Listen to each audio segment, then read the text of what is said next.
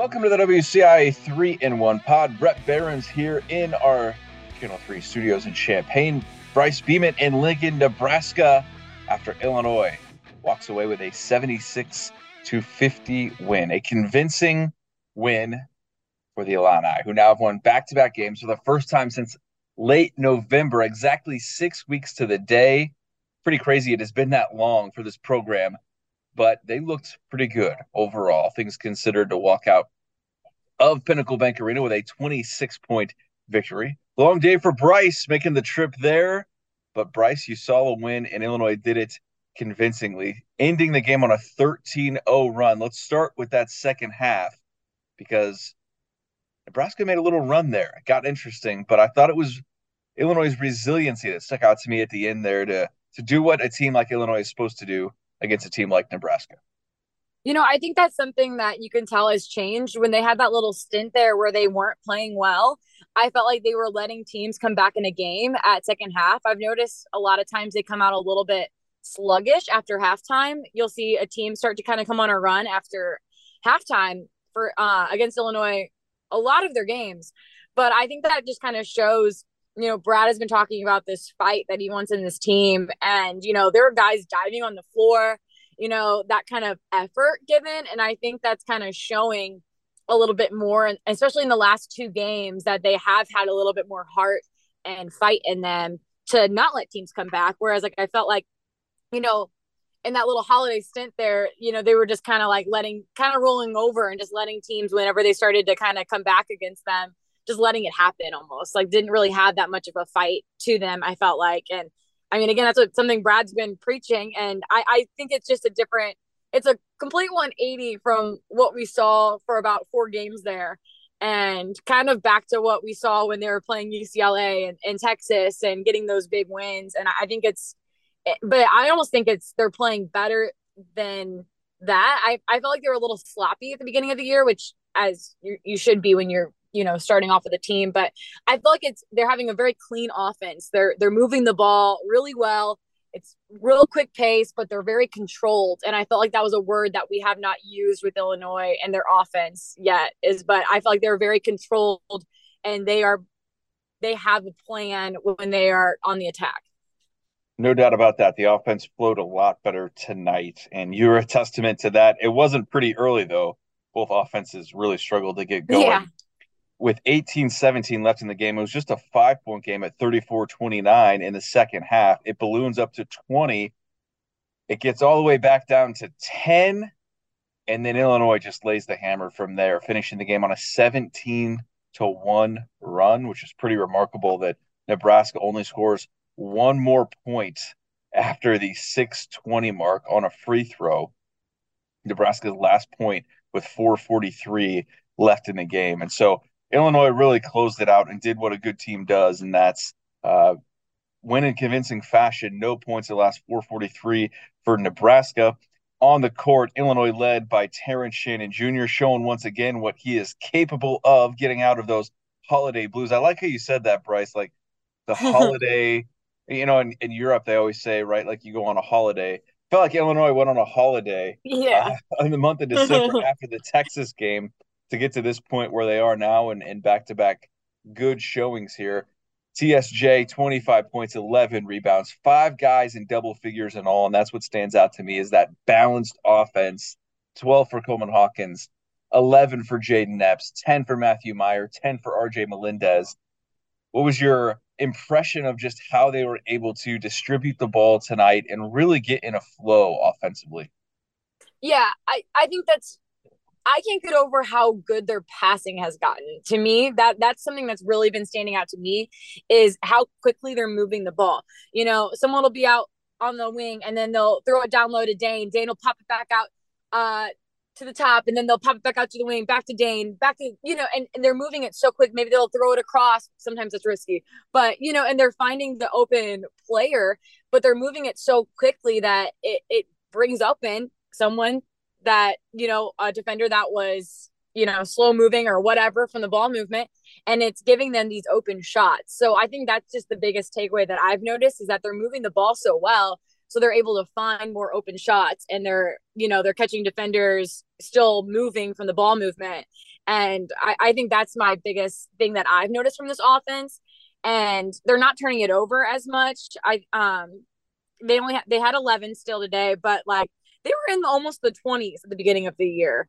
And so I think that they're cutting down their turnovers as well with just better passes and just movement. And another thing I've noticed is the ball screens, and they've done a lot of pick and rolls. And I thought that's been working really well. They did a lot of that in Wisconsin. I remember specifically putting that in a couple of my highlights um, when they played Wisconsin. And they do a lot of those. And it's just catching defenders sleeping. And I think that's kind of something that they've been kind of doing here. And I think it's working for them really well. And they have a nice little balance of just finding anyone open. And it shows, you know, like you said, five guys in double digits. They're just finding whoever's open and finding that open shot, and rather than forcing it to, you know, Terrence or forcing it to someone down low or whatever. And it's just, I think it's working for them. Yeah, they switched offenses after those holiday blues, and yeah. and I thought the post you made on Twitter, uh, talking with Brad about uh, a lot of new faces to the program. They had to play for each other, and Brad's comments were pretty telling to me about the struggles that they had, and and him fighting for that culture, him fighting for that cohesiveness. And the offense has been a whole lot more cohesive here uh, the last couple of games, which has been a positive for this program and this team. But they've been battling a lot. They've been fighting a lot. You know, eight newcomers is a lot to handle, and and it was going to take some time. What did you make of Brad's comments there, specifically about him opening up? We haven't really like heard him say that very often. That just going into some detail, and and he didn't like specifically call out what's been going on inside the program, but I, I thought it was eye opening what he said there, Bryce. Yeah, I agree, and just him talking about just how they are playing for each other. I think he was you know, a few games back, even um, before Northwestern, he was like wanting his team to be, you know, how they say every get everyday guys. Um, and he was like, uh, you know, he basically said like they're not doing that right now, and you know, he kept referring back to you know Trent Frazier, you know, and, and that group, and just how they always played for each other. And you know, he hasn't brought any of that group up lately. He, you know, he's talking about this group now, and I think that um yeah, I, I thought it was interesting when he was talking about that because I think that he's just I feel like his type of play are just really gritty guys that like want to work hard and be in your face and defense. And I feel like because he loves Sincere Harris and that's how Sincere plays. And so I feel like that's kind of his style is just like going hard and playing for one another. And, you know, it's hard to do that when you have eight, nine new faces coming into a program. You don't know the person next to you. You just met this guy. Um, and it's just kind of hard to build that chemistry. And also post game terrence was talking about just how they've just done a lot of talking and just kind of hanging out. And so and brad also said in the post game he's like we've had a lot of practices just to kind of work and like kind of team build. I guess they had a team building at one point as well lately so they didn't really go into what their team building was but they've had team building exercises. So you know, I, I and I think it's been working. Whatever they've done the last two games, you can tell that they do have a little bit more of like a team chemistry going, and you know they're cheering for one another when someone scores. You know, they're excited for their team, and you can just tell there's a little bit of a different, you know, I want to say vibe, a different vibe to the team. No, I think it is. There's a different energy around this group. Yeah.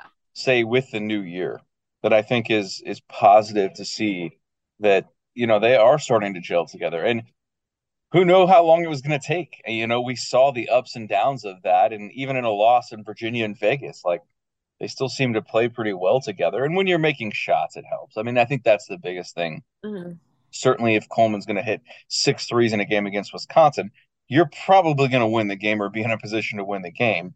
They didn't necessarily make a, a ton of shots today. I mean, Shannon goes off, you know, 10 of 17, but Illinois still shot 29 threes and only made eight of them. You know, it's not like they were, uh, you know, just scorching the rim. I the one thing I did really like though, Bryce, is that Terrence got downhill when he gets to the rim and makes two point field goals. Like he is so dynamic and puts so much stress on the defense. And I thought he did that in the first half really, really well. 17 points in that opening 20 minutes for Terrence. And just his ability to get to the rim, I feel like completely changes this team for what he's able to do and, and bring to that. Yeah, I agree. When I was um looking back at the highlights uh to send to you for the show, I I that was like or a bunch of what I was looking at. I was like, oh, Terrence driving again. Terrence driving again. I was like, sorry, it's the same thing, but that's what you know. He had 17 points in the first half. That's kind of what happened in the first half. Was Terrence Shannon driving to the basket, and he's so hard to stop. But what's kind of neat with him, he was only two for seven from the three, which is just okay. But you know, he can shoot as well. So that's what's kind of a threat with him. He's kind of a dual threat with that. He could drive. And so you don't really know how to play him. I feel like, you know, if you leave him too open, he can shoot or, but you don't want him driving at the same time. So, you know, but it's, he's so hard to stop when he goes because he's strong, but quick at the same time. So I feel like it's difficult to stop him when he's got his nose going to the basket. Yeah. And the part that also stuck out to me, yes, you're going to have a guy like Terrence and you know, we saw this with Ayo a lot. He can still get 25, but they're balanced the rest of the way around too. It, it's not like mm-hmm. you had 25, 15, and then nothing else. You know what I mean? Or, or just yeah. single digit guys. And to me, that just says that the offense is moving. That you you've got mm-hmm. guys in in different positions and and lots of contributors around there. And like we had mentioned, they're they're passing the ball. 14 of their 28 field goals had assists today. And yeah, um, you're going to have some of those hockey pass from Coleman Hawkins that just drive you nuts. But, it, you know, overall, uh, I, I, feel, excuse me, overall, I feel like if, if you're going to go on the road and only commit 11 turnovers, uh, you're doing pretty good. And I, I, think that was a big reason for that success today. What did you make of RJ Melendez? Four of nine, a little bit of a breakout for him. He's continued to shoot Bryce which I think is a positive, plays 23 minutes, scores 10 points, but he has really struggled uh, since hurting his shoulder. I thought he looked as confident tonight as he has looked in a long time. What'd you make of what he was able to do tonight?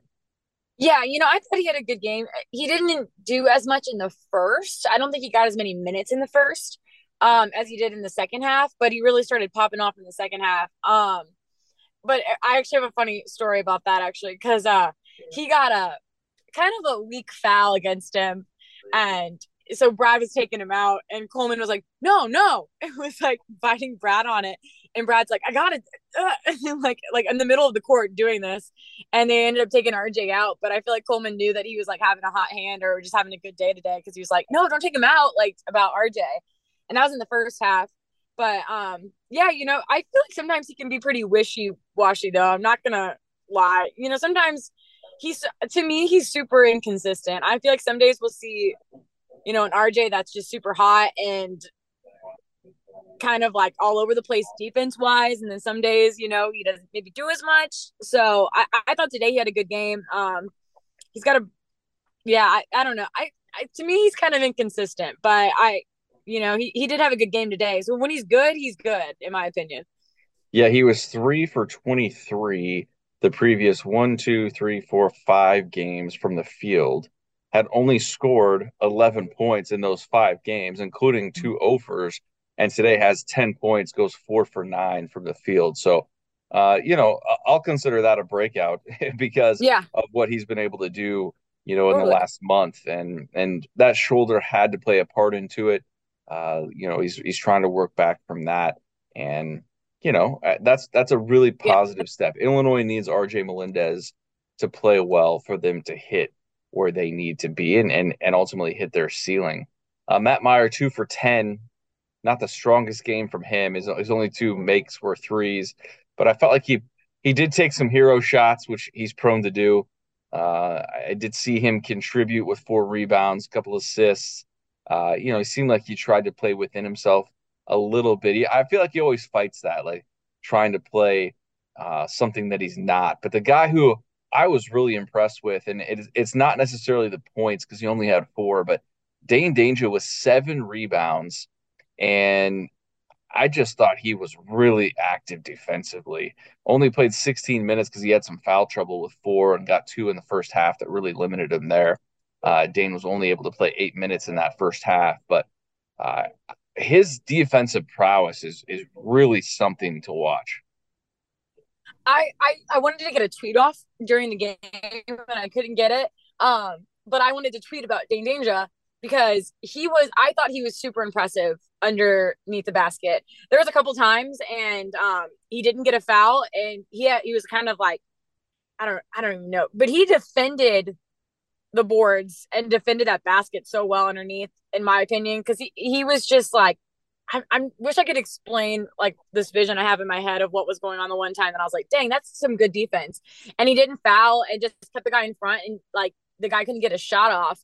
And um and besides his rebounds, I just thought he made it very hard for them to get shots off in the post.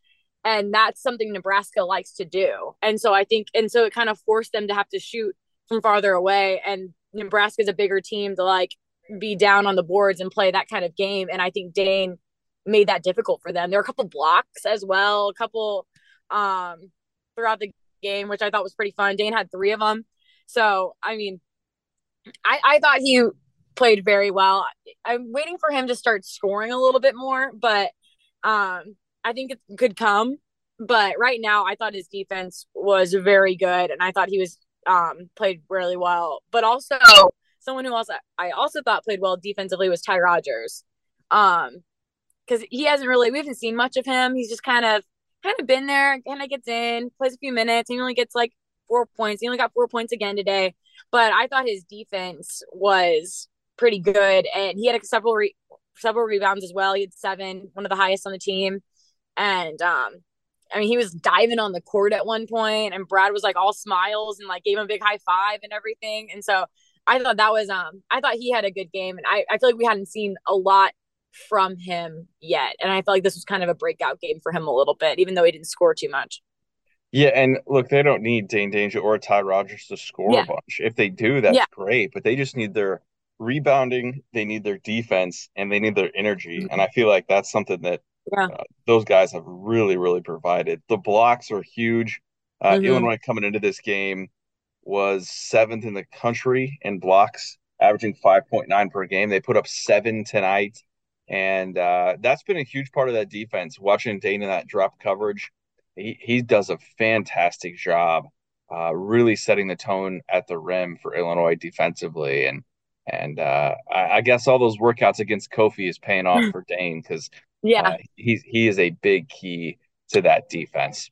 All right, Bryce, Illinois now eleven and five overall, two and three in the Big Ten, uh, fighting back to that five hundred after uh, you know that tough start at 0 and three in Big Ten play for the Illini, and it doesn't get much bigger than Friday night, eight o'clock, orange out at State Farm Center with Michigan State in town. The Spartans beating tonight Wisconsin in Madison to stay in first place in the Big Ten. So Illinois is going to get a chance to go against the Big Ten leader on a Friday night at eight o'clock. Uh, State Farm Center is going to be rocking. It's going to be a great atmosphere, and we'll see what they're made of. Uh, another step in the uh, another opportunity, I should say, to take a big step forward in Big Ten play after digging that early hole. How do you feel about this team and and the biggest game yet in the Big Ten for this program going into Friday night? You know, I think it's going to be a good game. If they are playing like they did the last two games, I think that they can compete with majority of teams. Um, but it's just you know if they continue to play like how they are playing and obviously not revert back to their little holiday slump there, the holiday blues. but um, but I, I think they can compete. I think it's a toss up. Um, obviously Michigan State's on a roll right now, so it's going to be a tough game. I'm, I'm not saying I, I don't know who I think would necessarily win this, but you do have the advantage at home, obviously, um, with that. But you know, I think it's a toss up of a game, but I think it's going to be a good game. I think it's going to be close, come down to you know three points or so is my prediction. But I, I think they can compete. So I think it's going to be a game that it's going to be a neck and neck, in my opinion. That's as long as yeah, that's that's what I think about that one.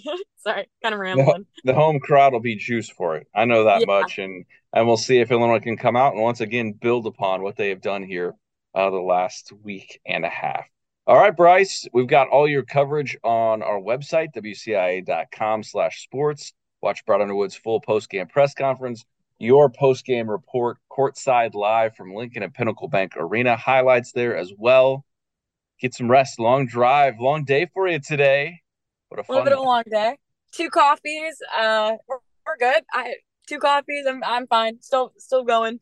All right. Well, get back to me uh, tomorrow on that long drive back from Lincoln. I've done it too many times to uh, that I'd like to remember or count. So uh, enjoy that drive back. We will talk to you again here on the Three and One podcast Friday night after Illinois and Michigan State. Thanks so much for listening.